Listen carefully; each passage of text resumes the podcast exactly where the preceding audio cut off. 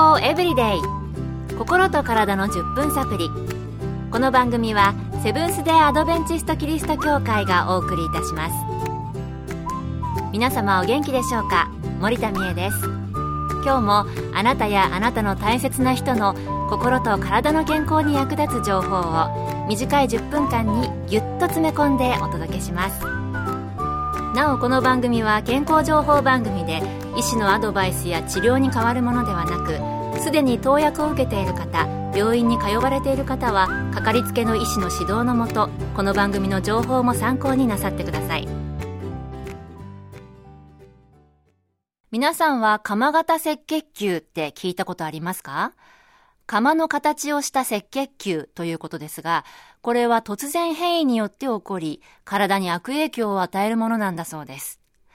今日のトピックは少し耳慣れない言葉ですが、鎌型赤血球症についてお送りします。今回はこの鎌型赤血球症について長年研究を続け新薬を開発なさったということでテレビにも出演されました。アメリカのカリフォルニア州にある UCLA 大学教授で、がんと血液の専門医の新原豊先生にお聞きしました。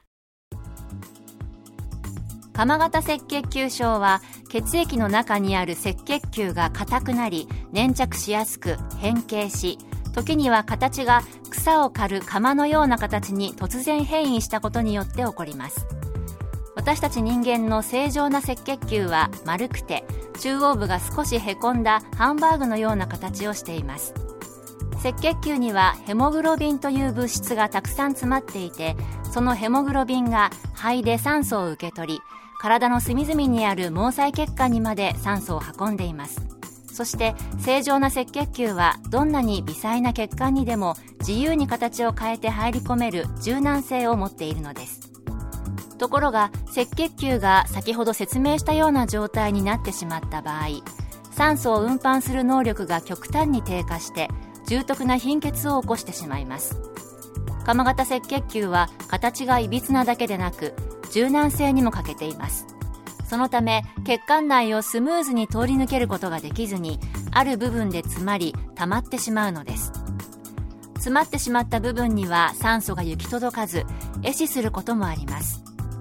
脳梗塞や心筋梗塞のような症状が体のあらゆるところで毎日のように起こってしまうのです。なるほど。釜の形をした赤血球が血管を詰まらせてしまう。恐ろしい病気なんですね。それでは具体的にどのような症状があるのでしょうか。脳梗塞や心筋梗塞といった症状と説明しましたがそれには言うならば耐えられないほどの激痛が伴います。私が鎌型赤血球症の患者さんに初めて出会ったのは米国で医師として駆け出した20代の頃でした。発作が起こるとのたうち回るほどの激しい腹痛全身の骨の痛み吐き気にたびたび襲われます症状が進むと脾臓の萎縮による激痛発作に見舞われ骨の壊死や脳梗塞や心筋梗塞による神経系の損傷で死に至るとても悲惨な病気です。ということで、あまり日本では知られていない病気かもしれませんが、かかられた方は大変辛い、また重篤な方は死に至ってしまう大変な病気なんですね。新原先生はこの難病の新薬を開発されたということでしたが、どのようなことがきっかけだったのかお聞きしました。鎌型赤血球症の発症を防ぐ効果的な治療法は最近まで見つかっていませんでした私は何とかしてこの病気で苦しんでいる人を助けたいという気持ちで研究を続けていました。そしてその発見は偶然に起こりました。それは鎌型赤血球が正常な赤血球に比べて血中のアミノ酸の一種であるグルタミンを早めに使い果たしてしまうため酸化に弱く細胞がダメージを受けやすいという発見でした。そこですぐになくなってしまうグルタミンを追加投与すれば赤血球の酸化を防げるのではないかと考えたのです。そして患者さんにグルタミンを服用してもらったところ赤血球の酸化が大幅に減少し鎌型をした赤血球が正常な形に近づいたのです。患者さんの状態もみるみる良くなり鎮痛剤も使わずに済むようになりました。少し難しい話になりましたが、最初に出てきた偶然の発見ってよく聞きますよね。ただ、この偶然の発見も先生の言葉を借りれば、私は何とかしてこの病気で苦しんでいる人を助けたいという気持ちで研究を続けていましたということでしたから、研究を続けられた結果だったんですね。それではこの薬ですが、もう手に入れることができるようになるのでしょうか新原先生にこれからの計画について伺いました。この薬はまず米国において、米国 FDA に承認された条件を満たしました。処方箋を要する薬として薬局を通し入手することができるようにもうすぐなります。2017年12月の時点において新薬の立ち上げがほとんど最終段階に入っております。やがて欧州での新薬申請も始まる予定です。つい最近、欧州へ新薬申請をすることを推薦するという意見を欧州当局からいただきました。予定としては申請を正式に提出するのは2018年1月半ばとなっておりますそれ以外の地域では中近東北アフリカインド南米での新薬申請を予定しており一つの地域ごとに申請を進めていく予定です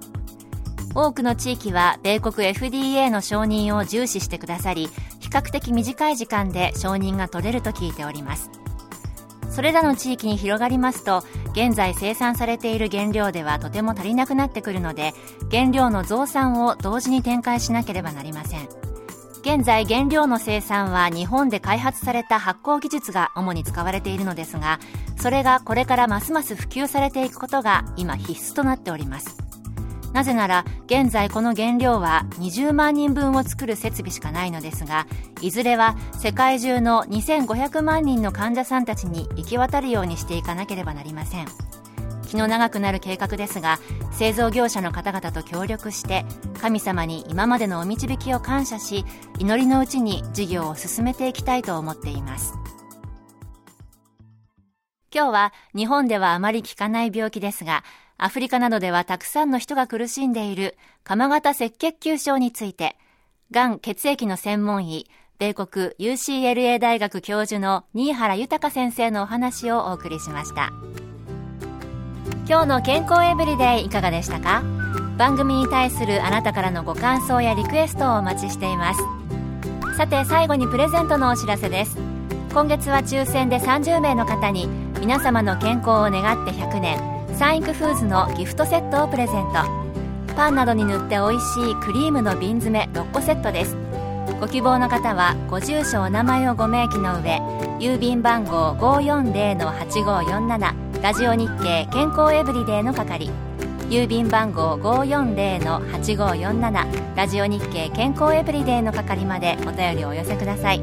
今月末の消印まで有効です。お待ちしています。健康エブリデイ。心と体の10分サプリこの番組はセブンス・デ・アドベンチスト・キリスト教会がお送りいたしました。明日もあなたとお会いできることを楽しみにしています。それでは皆さん Have a nice day!